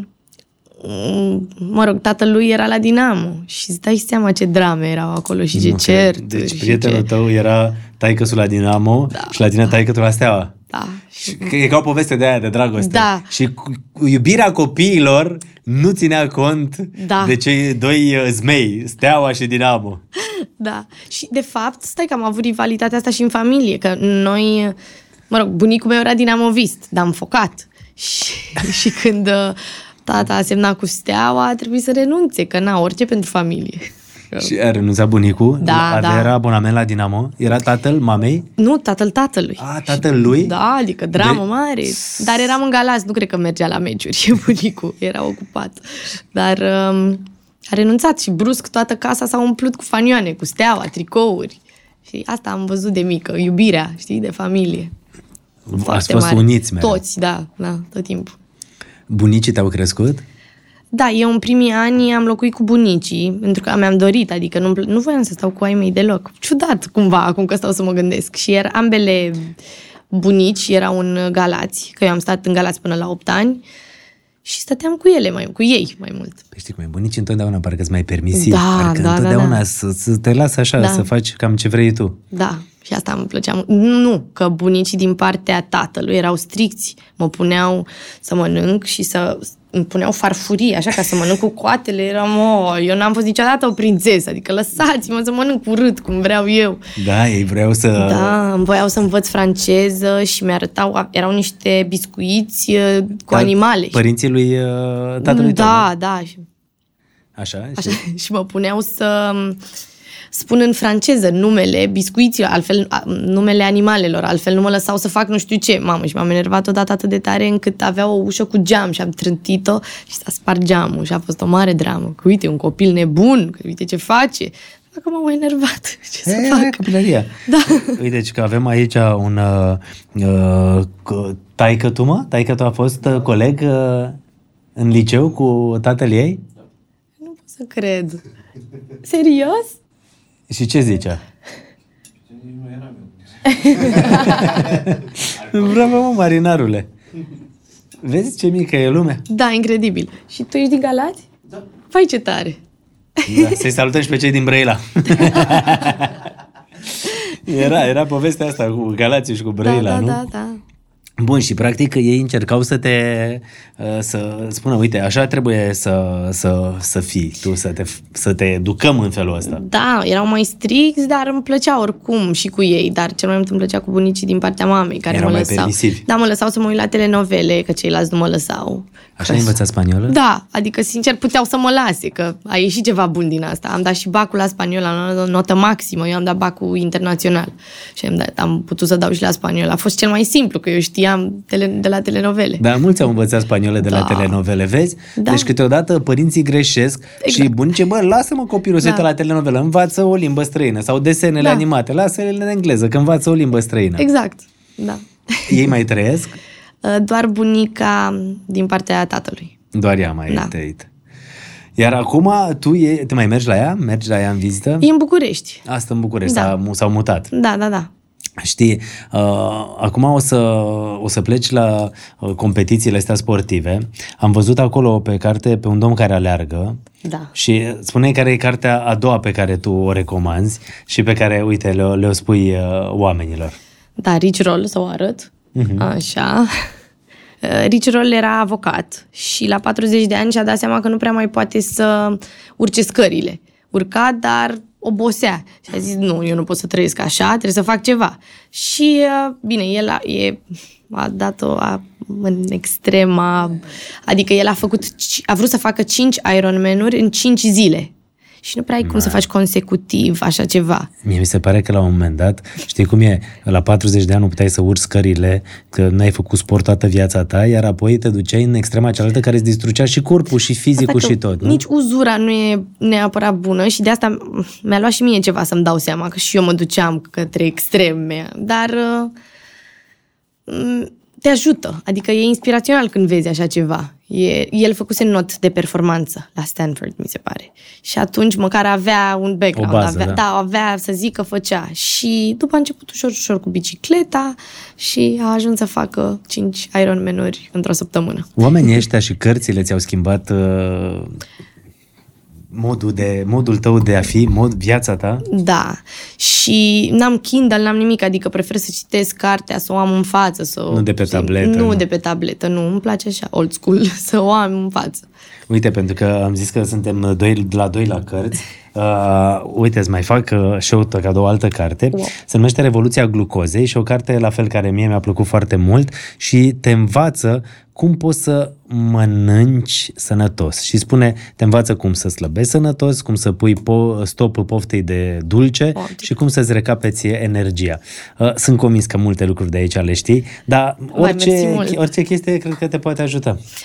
De exemplu, acum mi-am luat un, se numește Continuous Glucose Monitor. Și l-am pui, avut și eu, ai două avut săptămâni, și, tu, da. Și cât de tare, adică e tare, e nu? Eu abia aștept să nu fiu atât de entuziasmat. N-am avut până acum, nu, urmează a, să ajung. Două săptămâni l-am ținut, eu aplica, da. la e aplicația conectată da. la telefon și este superb, pentru că de fapt și cartea asta și aparatul ăsta te învață cum să uh, mănânci. Și îți spune în felul următor că dacă mănânci fibre înainte, glucoza, pentru că oricând ai uh, creșterile acestea de glucoză, că sunt normale și e firesc să fie așa, pot, problema e nu că ai creșterile acestea de glucoză, să n-ai spike-uri. Da. Și practic când aveam aparatul ăla, observam că mâncam ceva și în funcție de ce mâncam sau cum mâncam, ori era perfect domolită glucoza asta, da. ceea ce era normal, ori aveam câte un spike de ăla de nu înțelegeam ce se întâmplă cu mine. Mamă, ce tare. Și poți să urmărești, că e foarte interesant, la fiecare aliment mănânci ceva, te uiți și vezi în timp real cum îți crește. Da, și vezi să le combini astfel încât să n-ai spike-ul, adică da. mi se pare super. Și de la orezul alb, cum a fost, că asta e curiozitatea mea numărul unu, că știu că toată lumea zice că ai spike-uri de la el. Da, ții minte că am avut o experiență foarte faină, m-am dus la Starbucks într-o dimineață și am zis, l-am întrebat pe cel de acolo, zic, uite, vreau o cafea fără, cu ce lapte vrei? Și am zis, bă, fără zahăr și ce lapte crezi tu că n-are grăsime? Vreau să văd ce zice omul ăla. Da. Face, uite, îți fac un uh, cafe latte rece, cum vrei tu, cu lapte de ovăz. Și am zis că o văz și mi-a luat cutia și mi-a arătat, uite, zero zahăr. Uh-huh. Numai că ce că scrie pe cutia aia zero zahăr nu înseamnă că uh, produsul ăla n-are un impact asupra ta ca și cum ar conține zahăr. Clar. Și țin minte că am băut jumătate din, uh, uh, cutie, din paharul ăla de cafe latte așa și am văzut așa un spike, Mamă. cum se duce înfiorător da. în sus. Țin minte că primul lucru a fost, ok, nu trebuie, la revedere, pa. Da, da, da. Și te, te ajută așa, adică mm. de atunci, uite, nu mai beau laptele ăla de ovăz, pentru că îmi dau seama că îți creează foarte mari spike-uri. Da. Uh, e foarte interesant, o să-ți placă mult de tot. Abia aștept să văd, da. Iar uh, tipa uh, asta, pentru că e o tipă care a scris Revoluția Glucozei, uh, o să citești, o să te ajute foarte mult și o să-ți explice nu mult. Nu pot să cred. Asta voiam să te întreb, scuză-mă, dacă e Glucose Goddess, că da, eu o am da, pe Insta ea. și ea, ea, m-a, deci de la ea știu că dacă urmează să mănânci carbohidrați, să-ți pui, să-ți diluezi Salat. oțet da, de, da, mere, de mere, da, da, în apă și dai un shot. Da. Înainte beam șa Asta... de vodka, acum bei șa de oțet înainte de masă ca să nu ai glucose spike. Da, da. Ia și... scris cartea. Mamă, deci nu ne-am întâlnit mai degeaba la podcastul ăsta. Nu știam numele, dar am, rec- am văzut după Glucose Goddess, incredibil. Mă urmăresc de mult timp, e incredibilă. Da, bun, asta da. a fost partea de cărți. Să știți că continuăm podcastul, dar facem în felul următor. Noi trebuie să comandăm, cu ajutorul prietenilor noștri de la Bringo, să ne comandăm ceva și o să mergem astăzi să comandăm de la Carrefour prin Bringo ceva care să, să fie o sută la sută sănătos. Deci ce comandăm? Salată? Salată. Deci Bringo notează aplicația perfect. Hai să vedem. De salată. Poți să iei apio, să-ți faci un suc de apio. Aveți okay. pe aici un juicer, ceva slow blend, slow găsim, juicer blender. Găsim, găsim. Așa, deci apio. Ce mai iau eu? Au pește, au somon sălbatic. Deci pește. Eu chiar mi-au de, de la ei, da. Somon sălbatic. Tot timpul sălbatic, somonul. Ok. Da. Cu ce să mai luăm? Hai să avem și carbohidrați. Cartofi dulci. Cartofii dulci sunt mai buni decât cartofii cei normali. Eu sunt ok cu ambele tipuri, da, dar... Dar să nu fie prăjiți. Nu, nu, nu. Prăjeala nu prea există la mine. Nici măcar air fryer, pentru că are plastic air fryer-ul. Și, și atunci, atunci doar fierți? Uh, la cuptor îmi plac. Și chiar sunt buni și fără ulei. Ok, perfect. Deci mm. asta luăm, cartofi așa... Deci cartof, salată, somon sălbatic, neapărat sălbatic. Da. Bun. Dacă vrem să avem așa și un desert, niște afine, poate. Da. Afine? Și mie îmi plac afinele. Și am înțeles că afinele sunt foarte bune pentru tiroidă. Da, pentru multe lucruri. Adică eu sunt mare fan. Afine, fructe de pădure în general. Bun, perfect. Da. Mai luăm niște Aqua Carpatica de la prietenii noștri de la Carrefour prin Bringo, nu de alta, dar e și cald afară și în perioada asta, ferească Dumnezeu, e bine să bem multă apă și încercăm să mergem mai departe cu podcastul. Nu înainte de a-ți mai face un cadou, m-am gândit oh. pentru că ai venit prima dată la un podcast. Prietenii noștri de la Culto sunt partenerii noștri la podcast, Culto Forever Diamonds. Facem în felul următor. Am au pentru tine o pereche de cercei care arată foarte frumos. Mulțumesc, și vezi? Doamne, sunt superbi. Și ce e bine că eu am multe piercuri, nu pot să-ți arăt că am casca, dar am unde să-i pun, adică e Eu sper să, să, da. să te bucuri de ei, sunt cu tot dragul, cum spuneam, de la Culto Forever Diamonds, să, să știți Mulțumesc. că uh, și cercei ăștia și nu mai găsiți în magazinele lor care sunt uh, peste tot, în toată țara și vreau să-ți aduc, nu știu, când îi pui acolo să-ți aduci aminte, bă, am fost la primul podcast, mă, uite. Da, și am vezi, po- m-am eliberat în sfârșit de oh, toate astea ce aveam de spus. Serios, nu te simți da. bine că ai venit ba, da. și că poți, că ai putut să povestești de lucrurile astea? Ba da, și când nu știam exact ce să fac, ți-am zis, eu mă iau eu după intuiție și nu știu, dar aveam așa o reținere și mi-a zis, stai că eu, dar nu crezi că o să te eliberezi dacă vorbești, că oricum toată lumea îți scrie, te întreabă, nu mai bine vorbești și gata. Și totuși asta e o frică pe care voiam să mi-o înfrâng. Adică eu vin aici și vorbesc despre cum not în ape înghețate, că n-am frici, dar mi-e frică să vorbesc. E... Dar mie nu mi se pare că da. ți-e frică să vorbești. Vorbești foarte bine și ești foarte ah. degajată și vorbești despre lucruri pe care poate alții n-ar avea curajul să le vorbească. Și tu ai depășit așa toate momentele astea. Da, dar am emoții, adică, știi. Mai ai și acum? Puțin. Că a trecut mai bine de o oră din podcastul nostru. Uh, cu, cu Gigi Becali, la un moment dat, trebuia să lucrezi, citisem undeva la club, la Steaua. Da, eu și acum ocup de partea lor de social media. Deci, uh, ok, perfect, ea are conturile de la social media. Să nu mă înjurați, că prime, oricum primesc foarte multe mesaje urâte. Da, dar știu oamenii că tu te ocupi? Nu prea. Ok. Am evitat. E una dintre persoanele care se ocupă. Da, chiar nu sunt singura. o sută la sută, clar, da, că sunt conturile da. greu de gestionat de o singură persoană, da. așa. Și deci, practic, ai legătura acolo. Da. Îți place fotbalul? Îmi place fotbalul, dar îmi place, îmi place Steaua. Și îți place să fii pe stadion? Îmi place foarte mult, da. Eu aș merge în toate deplasările, aș merge peste tot. E e greu să lucrezi? Stai că dacă tu lucrezi acolo, cu cine lucrezi? Cine e șeful tău? Gigi sau uh, Meme? Nu, niciunul. mai mult niciunul, că ei nu au neapărat legătură cu partea de social media. Adică eu îi mai spun lui, de ce nu lucrezi mai mult la contul tău de Insta? Și ele, nu, nu. Nu cu, cum, cu relația ta cu Gigi, cum e? E bună, ți-am zis, m-a ajutat mult. În momentele atunci, dificile. Da. Și, de exemplu, când mai mănânc lactate, mănânc doar de oaie și doar de la el. Pentru că știi că sunt... Uh... Clar, da, adică da, la el sunt cele mai bune. El știe exact.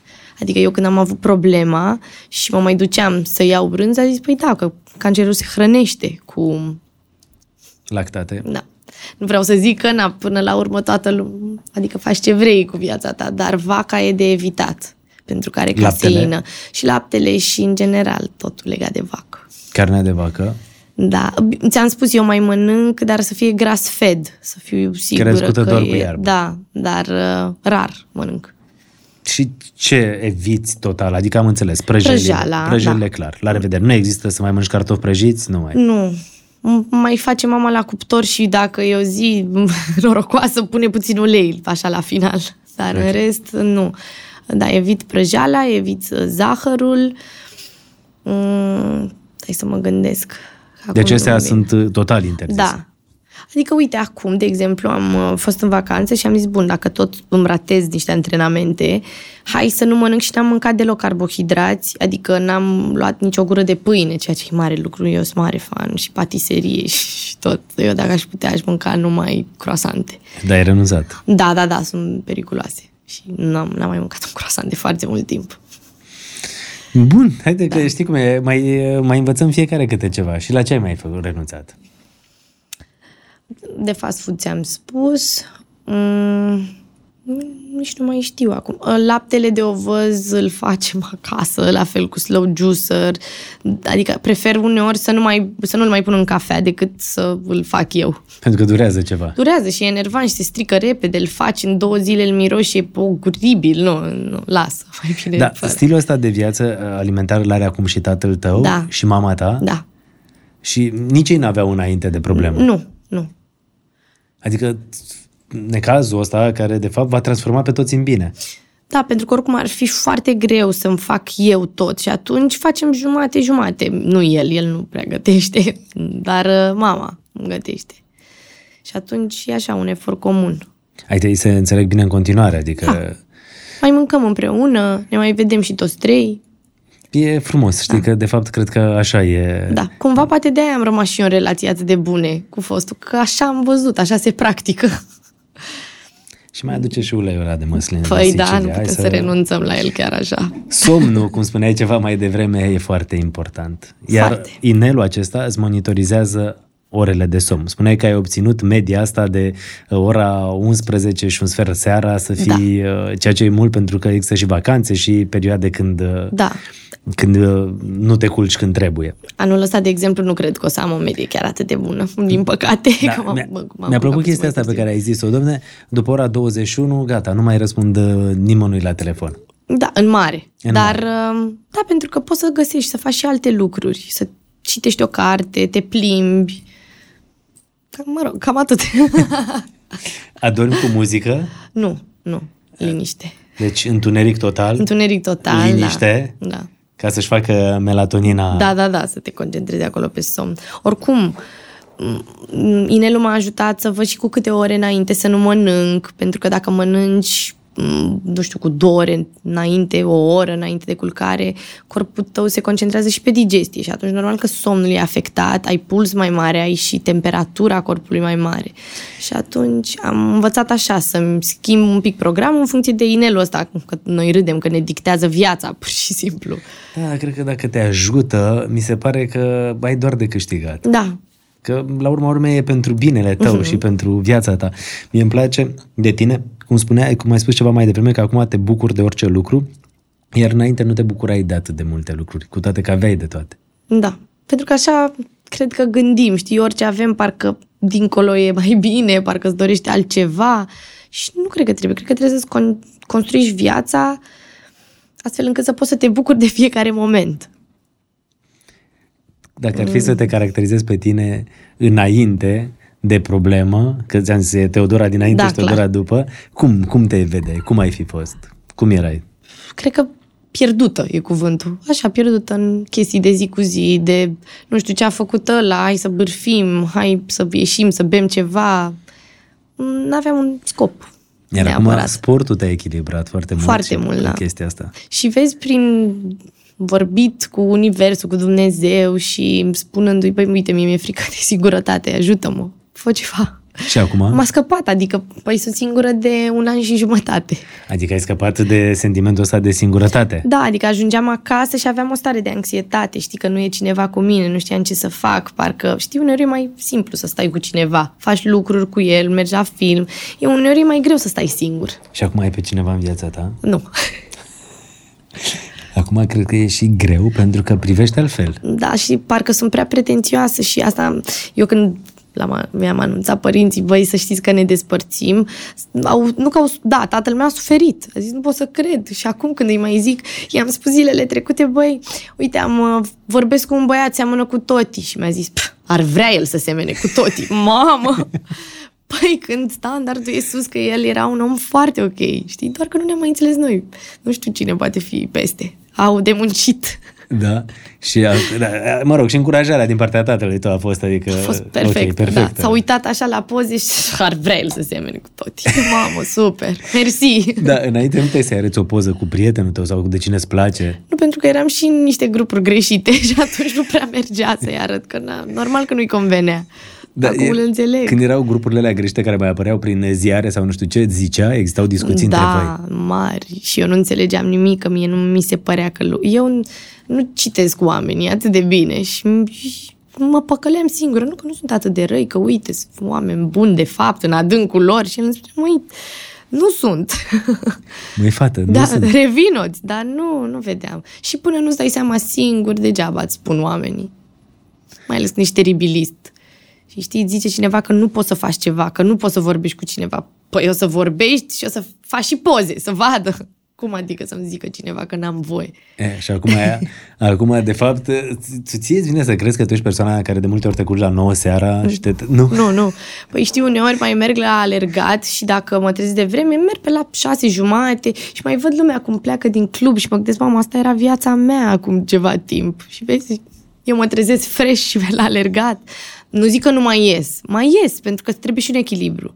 Eu doi ani n-am pus gura pe alcool, nu m-am văzut cu prieteni, nici nu prea mai aveam prieteni. Nu am spus nimănui, mamă, am o problemă, niciodată nu mi-a plăcut să mă plâng. Și am preferat să nu mai vorbesc cu nimeni. Da, atunci după ce ai, s-a aflat că ai avut problemele astea de sănătate, au fost oameni care au plecat de lângă tine? Da, adică poate pentru că și eu m-am retras și nu răspundeam și atunci cât să insiste și oamenii? Până la urmă, da, au mai renunțat. Dar cred că e important când ai o problemă să te înconjori de oameni care, nu știu, sunt pozitivi, să nu te plângi, să nu stați și să vorbiți despre boli. Eu acum mi-am selectat oamenii... sunt drastică. Îmi vorbești de boală, de cancer, de așa, nu mai vorbesc cu tine.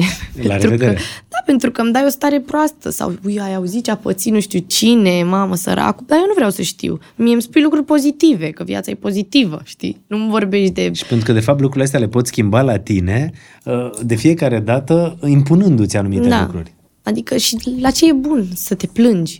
Nu, găsești soluții și mergi mai departe. Adică fără bârfa asta. Da, încerc să stau departe. Înainte era da, mai... parte din viață. Da, normal. Iar acum, spuneai că ai, când ai competiția asta? Pe șase august. Deci ce trebuie să faci acolo? Am unu virgulă opt kilometri de not, nouăzeci de kilometri de bicicletă și douăzeci și unu de alergare. Ok, ne retragem. Nu putem să te însoțim. No. Și participă din toată Europa? Da, din toată lumea. Din toată lumea? Da. Și am stat mult să-mi aleg, dar mi-am ales Estonia, pentru că e plată bicicleta, adică n-ai nicio diferență de nivel, ceea ce e foarte bine. Nu mai vrei să și urci după ce că faci nouăzeci de kilometri de bicicletă. Dar care a fost cea mai nebună chestie pe care ai făcut-o? Cât ai mers cel mai mult odată cu bicicleta? Uh, cel mai greu lucru pe care l-am făcut, am mers o sută și ceva de kilometri în Tasos. Am fost în, de întâi mai, am fost într-un cantonament cu antrenorul meu, cu Alex Ion și cu alți oameni și am făcut turul insulei și a fost foarte greu, cu diferențe de nivel, cu multe. Dar dacă te și hrănești, că pe bicicletă trebuie să ai grijă și de nutriție. Nu poți să mergi pe nimic. Trebuie să ai electroliți, să mai mănânci, am mâncat. Eu nu băgam geluri, că de obicei se bagă geluri. Da, chiar, la știu și ăla, mi-aduc aminte. Da, eu mâncam curmale și aveam ap, o, un fel de limonadă cu multă miere, dar na, a fost greu. Dar ai terminat suta de kilometri. A, da, da, clar. Deci altă dată, pe de întâi mai, erai la club, la loft, exact. Sau unde fi la mare. Și acum în Tasos, în cantonament. Pe bicicletă, da, tată, în cantonament. Da. Și a fost un... Dar ești mai fericită așa decât clar, erai înainte. Da. Pentru că înainte, cum spui tu, erai debusolată, dezorientată, nu știai da. Cine ești. Da, și faci lucruri care cumva îți hrănești și sufletul. Și nu, nu mai, nu știu, bei după ți-e rău a doua zi, n-are niciun sens. De ce să-ți faci rău când poți să-ți faci bine? Exact. Da. De alergat, cât ai alergat cel mai mult? Uh... treizeci de kilometri.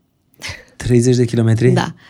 Ok. Dar eu nu mă compar, am niște prieteni. Eu am fost și la not în ape înghețate, la campionatul mondial. Și acolo am cunoscut niște oameni, wow. Am, mi-am făcut niște prietenii, sper că de durată.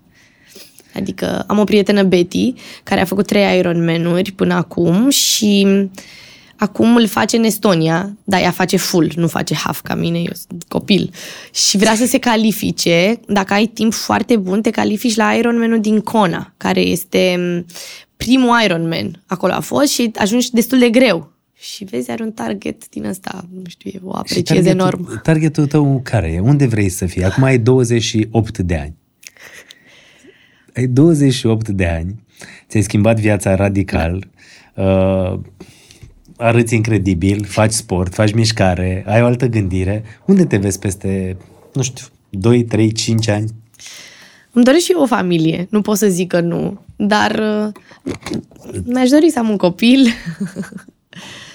Te dar... vezi în postura asta? Da, vreau un băiat. Ok. Știu e și deja. Setat, gata? Da, bine, până la urmă ce vrea Dumnezeu nu contează, dar îmi doresc, normal. Dar nu caut. Cred că atunci când vine, vine. Nu știu da, ce... Da, când ai nevoie, ai zis că vorbești cu doamne, doamne și... Se ocupă el. Știe, el știe cum să gestioneze. Da. Și mai apar oameni, dar nu știu, când ești pretențios, adică, nu știu, mă enervează orice. Dacă mestecă ciudat. Mă enervează mestecatul, nu suport oameni, să aud.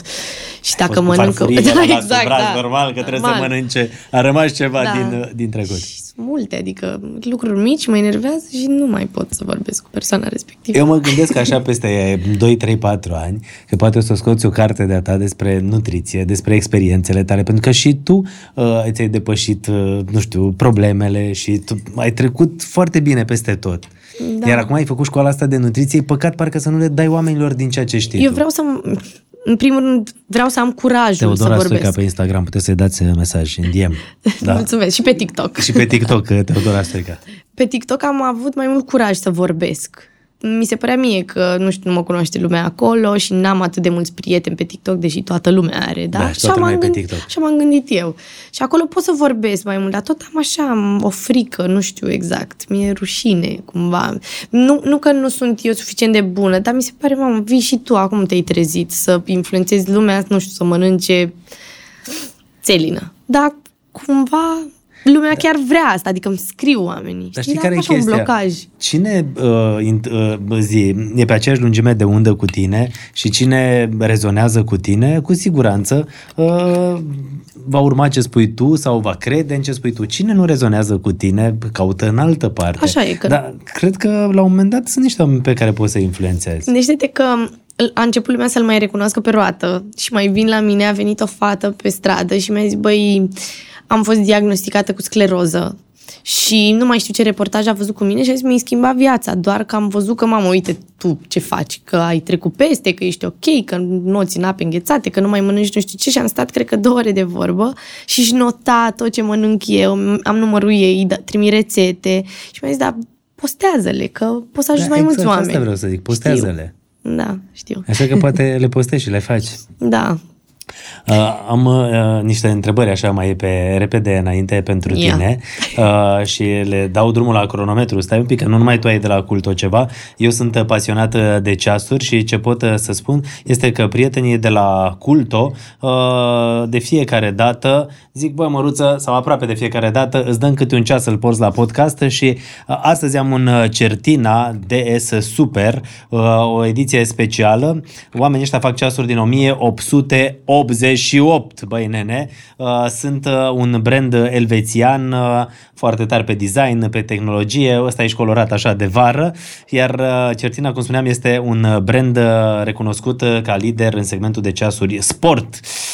Perfect, și dăm drumul oarecum la cronometru și trecem la întrebările pe repede înainte pentru Teodora Stoica, să fie clar, hai să vedem. Hai. Filmul tău preferat pe care l-ai, reco- l-ai recomandat celor care se uită la noi? Uh, the Talented mister Ripley. Așa să-i rămână numele. Dacă ar fi să te muți într-o altă țară, aceasta ar fi? Spania. Eram sigur. A făcut și facultatea acolo și masterul. Cel mai mult îți place să mănânci? Pizza. Nu pot să mint. Asta e ce se face. Pizza, dar acum lasă că poate ți-o face mama ta cu hrișcă, merge? Da, nu, e rea, oribilă. Nu, a încercat? Da, a încercat, nu s-a mai... putut mânca. O margherita e. Bun, cel mai bun prieten este? Atena Toti. Nu cred. Atena cine? Atena e prietena mea cea mai bună și Toti e fostul meu prieten și sunt acolo amândoi. Pentru că sunt singurii oameni în care am încredere deplină și atunci ei doi. Băi, eu vreau să-l cunosc, mă, pe Toti ăsta, mi se pare extraordinar. Adică tu mereu zici de el Ia. și... I-am zis că vin la tine și că o să vorbesc despre el, l-am anunțat și a zis, nu o să mă uit. Toti, două sticle de ulei de la din Sicilia, vin eu, tati, la aeroport și le iau. Și el stă în țară? Da. Aici? Da. El și-a refăcut viața? Da. Nu, e ok, chiar e o fată ok. O cunoști? Da. Complicat. Pe complicat, că da. Dacă te-ai uitat și tu mult la telenovele, exact, e fix ca o exact, telenovele da, asta. Așa e. Adică da. Toti și prietena lui știe că tu mai vorbești cu el, cu Toti? Da. Și nu zice nimic? Nu cred, nu. Adică știe că e prietenie și atât. Toti. Salut, Toti. De invidiat. Uh, cel mai mare regret din copilărie este... Mm. Mă rog, a fost că m-am mutat din Galați. Da? Da, am suferit enorm, am plâns un an. Nu cred. Mai aveam o casă la țară, unde era casă din chirpici. Chirpici e da, regionalism, da. Nu știu, eu da, da, da, din, chirpici, din Galați. Corect. Aș, da, și aveam animale acolo și plantam lucruri și no, îmi plăcea. Am suferit mult. Da, am avut, chiar deci... am avut o copilărie normală. Aia frumoasă. Aia, da. Aia desculță pe uliță. Mai, exact, cu, aveam o bicicletă și două pisici, așa, în mâini și mergeam cu ele, săracele pisici, dar... Alea sunt amintirile tale da. Din copilărie. Un leagăn făcut din roată, cu sfori, da, foarte frumos, știu. Da, și golul meu era să mă dau așa la trei sute șaizeci, dar nu n-am reușit, n-am reușit, nu, n-am reușit, ăla era golul. Să înțelegi. Am încercat și odată cu un leagăn de ăsta la Târgu Jiu și uh, am încercat altul înainte și la noi era din fier uh, mânerele leagănului, s-a oprit în bara aia de sus, a de la da, mă rog. sunt, sunt tare amintirile astea. Da, sunt. Rămân, dacă nu rămâi da. Cu sechele, chiar sunt frumos da, de povestit da. După aia. Materia ta preferată din liceu era? Spaniola. Ola! Normal. Bun. Băutura ta preferată este? Apă, plată acum. Apa, pe cuvânt. Nu mi-au plăcut sucurile niciodată. Hai să zic smoothie, că îmi plac smoothie-urile. Dar smoothie-urile astea n-au mult zahăr? Păi, ba da.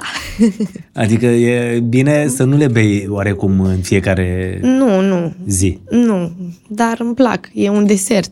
Na, pui o banană, niște afine, pf, e, devine așa ceva, o delicatesă pentru mine. Urăști cel mai mult să? Urăști cel mai mult să mă plâng. Frumos. Haina cea mai scumpă pe care ai cumpărat-o a costat? Aici poate să fie iar Teodora dinainte uh. și Teodora după, nu? Mai pui preț acum pe haine, pe lucruri?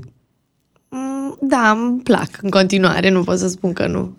Ok, perfect. Uh, vreo operație estetică? Dacă nu. Da, deloc? Deloc. Dar m-am operat la nas, dar nu mi-am făcut rinoplastie. Uh, n-aveam spațiu să respir și mi-au tăiat da. cornetele. Da, da, da. da. Mă rog. Cum da. se numește? Deviația de semn, nu? Și deviația, da, mi-am făcut-o.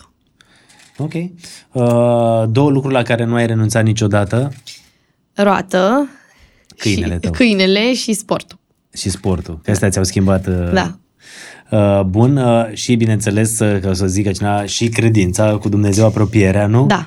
Că te-am, te-am simțit așa, știi? Dar ai avut, uite, că am vrut să te întreb asta și a trecut așa timpul când povesteam. Ai avut vreun moment în care ai simțit că chiar ai un semn așa de la Dumnezeu? Știi că de multe ori Dumnezeu lucrează și prin semne și prin tot felul de întâmplări. Hai să mă gândesc. Au fost multe semnale, adică multe semnale că o să mă fac bine aici, dacă îl întrebi pe taică mie, el are foarte multe, că el de fiecare dată când primea o veste bună de la mine, adică o analiză bună sau chestii din astea, era la schit, la Darvari. Și de fie, adică aici au... unde? La Muntele Ator? Nu, nu, nu, aici, ah. pe la Icoanei este. Pe la grădirea Icoanei, da. Ok.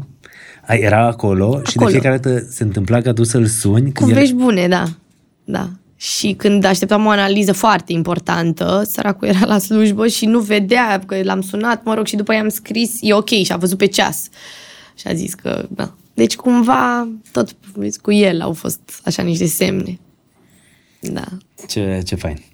Uh, deci ai zis două lucruri la care n-ai renunțat. Uh, stai că mai avem aici întrebări de astea pe, pe repede înainte. Uh, te enervează cel mai mult... Era aia cură cel mai mult, nu știu ce, dar te enervează cine, ceva, cumva? Un, o acțiune sau un om? Sau nu așa. Știu, măi, te mă scoate pe tine din sărite, mes- ceva. Mestecatul, nu suport mestecatul. De gumă? De orice, nu suport să aud cum mestecă cineva ceva lângă mine. Cel mai rău mă enervează mărul sau nuci. Dacă mănâncă cineva nuci lângă mine, nu... nu. Plescăitul ăla. Da. Na. Dar știi că a venit odată cineva la emisiune și ne-a adus pâine și ne-a spus că dacă vrei să simți adevăratul gust al pâinii sau ceva, trebuie să plescăi ca să... Man. Da. Aoleu. Și ați stat și ați plescăit? Am plescăit. O, era bună, nu? Acum, n-ai impresia că toată când faci poze lângă cineva și că vor să zâmbească, le fac da. fălcile și se aud da. așa plescăit, da? Ai și chestiile astea? Nu, dar... Când mănânci un măr sau când mesteci, când nucile, ți-am zis, nucile-s problema. Mamă, și nucilele așa ajută. La, zic, au, nu, zbune. Da. Și cine mestecă guma? Nu, cu guma nu. Da. Băieți, gata, perfect. E, e bine. Bun, să știi că eu mă bucur că ai venit la podcast și, și eu mă bucur. Mi-ar plăcea să mai facem un podcast când o să vii tu, Teodora Stoica, cu toate medalile astea și cupele tale. Da. Păi nu sunt atât de multe, că eu nu fac performanță, dar vreau așa să-mi înfrâng limite. Nu, las că ai dus totul cam pe la performanță. Am exagerat puțin, dar uh, încerc să o țin așa. Dar asta, cu limitele. Încerc să-mi depășesc orice limită. De-aia ți-am zis, de-aia sunt aici. Bă, fata asta chiar că și-a depășit limitele și știi cum e? Înainte presupun că nu alergai o tură de parc fără să gâfâi. Nu prea alergam, nu, nu, nu. Maxim un mers așa forțat. Da, adică hai că trebuie să fac și treaba da, asta. Da. Și acum ți-ai dat seama că sportul, credința în Dumnezeu, stilul de viață, de alimentație te-a făcut să fii bine și da. să-ți schimbi viața ta. Da. Și știi, sunt schimbări mici, le faci așa încet, încet și uite, acum când vorbesc, îmi dau seama că trăiesc o total altă viață. Da. Uh, îți plac parfumurile? Uh, nu sunt foarte sănătoase, da. dar sunt ok, da, da, da, foarte mult. Adică să înțeleg că acum și la parfumuri ai renunțat, serios? Încerc să nu mă dau chiar tot timpul, dar îmi plac și asociez... Dar dacă dai pe haine, nu e mai bine? Ba da, așa fac, ele? așa fac, da, sincer, da. Dar nu în fiecare zi. Ai tu ceva, știi tu cu parfumul ăsta, nu? Da, evit. Ah. Evit chestiile chimice, da. Ok, perfect. Asta să-ți dai cu el pe haine sau să oh, faci cadou. Mulțumesc mult. Or, e de la Morf. Or să, să mă urască. Nu, e adevărat. Sunt prietenii noștri. Și au un parfum yeah. care este foarte tare, Morf Antigua uh, Bay Parfum, o aromă care yeah. sfidează convențiile și redefinește conceptul de marin în parfumeria artistică. Uite aici. Ei spun că descoperi puterea Revoluției uh, Marine cu Antigua Bay, aroma care redefinește regulile jocului. Chiar miroase foarte bine. Da, chiar miroase foarte bine. Nu l-am primit eu cel mai frumos, dar ce să fac? Chiar o să-l folosesc pe haine. Mai dăm ceva totuși, să plece fericită de la noi. Sau să plece mai repede. Nu, nu, nu. Fii atentă. Sanador, sănătatea ca stil de viață, tot partenerii noștri sunt și prevenția este întotdeauna una dintre cele mai importante lucruri pe care și noi le spunem. Un set de analize la timp poate să schimbe viața în bine. Pot să spun că la Sanador am făcut iodul radioactiv și super servicii, a fost perfect. Recomand. Celor care au probleme, adică da, să aibă încredere. Da, și au și un aparat super performant, acel Spect C T pe care l-am făcut eu la final. Cred că doar la Sanador se găsește. Sunt multe lucruri care se găsesc doar la ei. Da. Oamenii ăștia spun sănătatea ca stil de viață. Stai să iau toate lucrurile aici, uite-ți-am și parfum și cercei. Ai fost fericită la noi, spune-ne. Chiar da, da. da. Și eliberat, așa, și mă auzi că s-a terminat, dar și că am vorbit. Adică... Nu, dar se, știi că, da. mi-a, știi, acum vrei să spun ceva despre finalul podcastului, că mi-a fost greu să te invit, pentru că nu știam cum să vin să-ți spun. Adică vreau să vin să spun, știi, am văzut cât de mult ți s-a schimbat viața ta, uh, am văzut cât de mult sport faci și că poți să-i ajuți da. și pe alți oameni care au probleme, dar nu știam cum să vin să spun, pentru că probabil te gândeai, a, trebuie să vorbesc despre problemele mele de sănătate, asta vrei și... Eram așa și, și eu m-am simțit eliberat când ai zis că, da, știi ce, vreau să vorbesc. Da, că și eu am luat-o ca pe un semn, vezi? Adică poate e momentul. Ce pasiune ai? Știi să cânti? Nu. Știi să dansezi? Nu prea. Tenis, nici sport. Nu joacă tenis, deci nu sport. Prea. Deci rămânem până la urmă la înot, alergare și bicicletă. Da. Ok, perfect. Și sală. Și sală. Perfect. Și sală cu Alexandru Ciobanu de la Ceofit. Ceofit, cea mai tare sală. Băi, omul e da. senzațional. Și asta mi s-a părut interesant, că eu fix atunci începeam, era prima mea zi cu el când ne-am întâlnit. Nu cred, zis, prima ta zi? Da, băi. Pentru că am tot zis că încep, dar am amânat, că sunt foarte multe antrenamente și de triatlon și fix când ne-am nimerit și mi s-a părut interesant. Vezi un semn. Da, vezi. Exact. Alexandru Ciobanu, mulțumim mult de tot. Ceofit, foarte mișto, sincer, foarte mișto da. și uh, oameni responsabili. Teodora, ești o tipă tare faină. Mulțumesc, ai mult. grijă de tine, sănătate multă îți doresc. Mulțumesc. Și ție. Sănătate multă celor care ne urmăresc și să aibă grijă de ei, să-și asculte corpul și să încerce să-și depășească, nu știu, condiția să... Știi, mi-a plăcut cum ai zis. Bă, decât să beau un club până mă doare capul de nu mai pot, dar nu mai bine alerg să mă simt bine, să fiu fericită. Da. Întotdeauna există o alternativă. Să mă curc la miezul nou și să-mi fie greu a doua zi când mă trezesc sau mă pot curca mai devreme. Să dorm cu telefonul care îmi bipăie la ureche sau să las mai departe. De tine depinde ce da. alegi. Să te plângi sau să gândești super pozitiv. Iar tu gândești super pozitiv și ești da. foarte faină. Îți mulțumesc mult de tot. Mulțumesc și eu. Ce tatuaje sunt alea? Că am văzut. Oh, oh. Vrei să-ți mai zic? O să zici chiar patruzeci și șapte... Numărul lui Toti, că el a, el, el a fost... Ia, uh... ia, yeah, yeah, deci Toti, Toti, Toti, Toti. Bă, dacă nu cau pe Toti ăsta acum...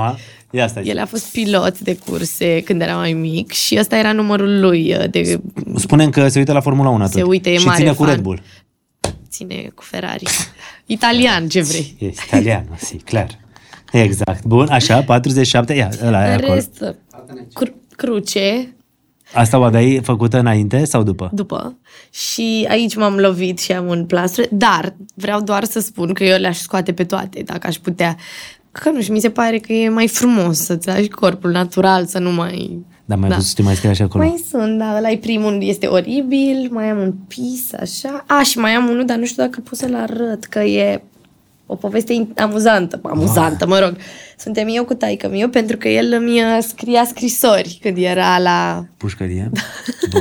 Și a desenat asta, știi? Și m-am dus și cu scrisoarea și Ia, mi-am stai, făcut stai. asta. Da. Deci cum? Asta, asta o punea el pe scrisoare? Da, da, da, eram noi doi. Și mi l-am tatuat. Poate ăsta să fie singurul pe care nu-l regret. Dar în rest... Și Gurcea ți-ai făcut-o după... Da, da. Dar în rest le-aș scoate. Ăla primul? Oribil. Nici nu vreau să vorbesc, nu. Eu sunt urâte. Și eu zic, la revedere. Da, Toti. Am înțeles. Uh, perfect, îți mulțumesc mult de tot. Ai grijă de tine și baftă la competiție. Mulțumesc mult. Da? Să da. te întorci cu medalia acasă, Teodora. Slabe șanse, dar sigur. Nu e adevărat, nu slabe șanse, că tu ești pozitivă, bine? Da.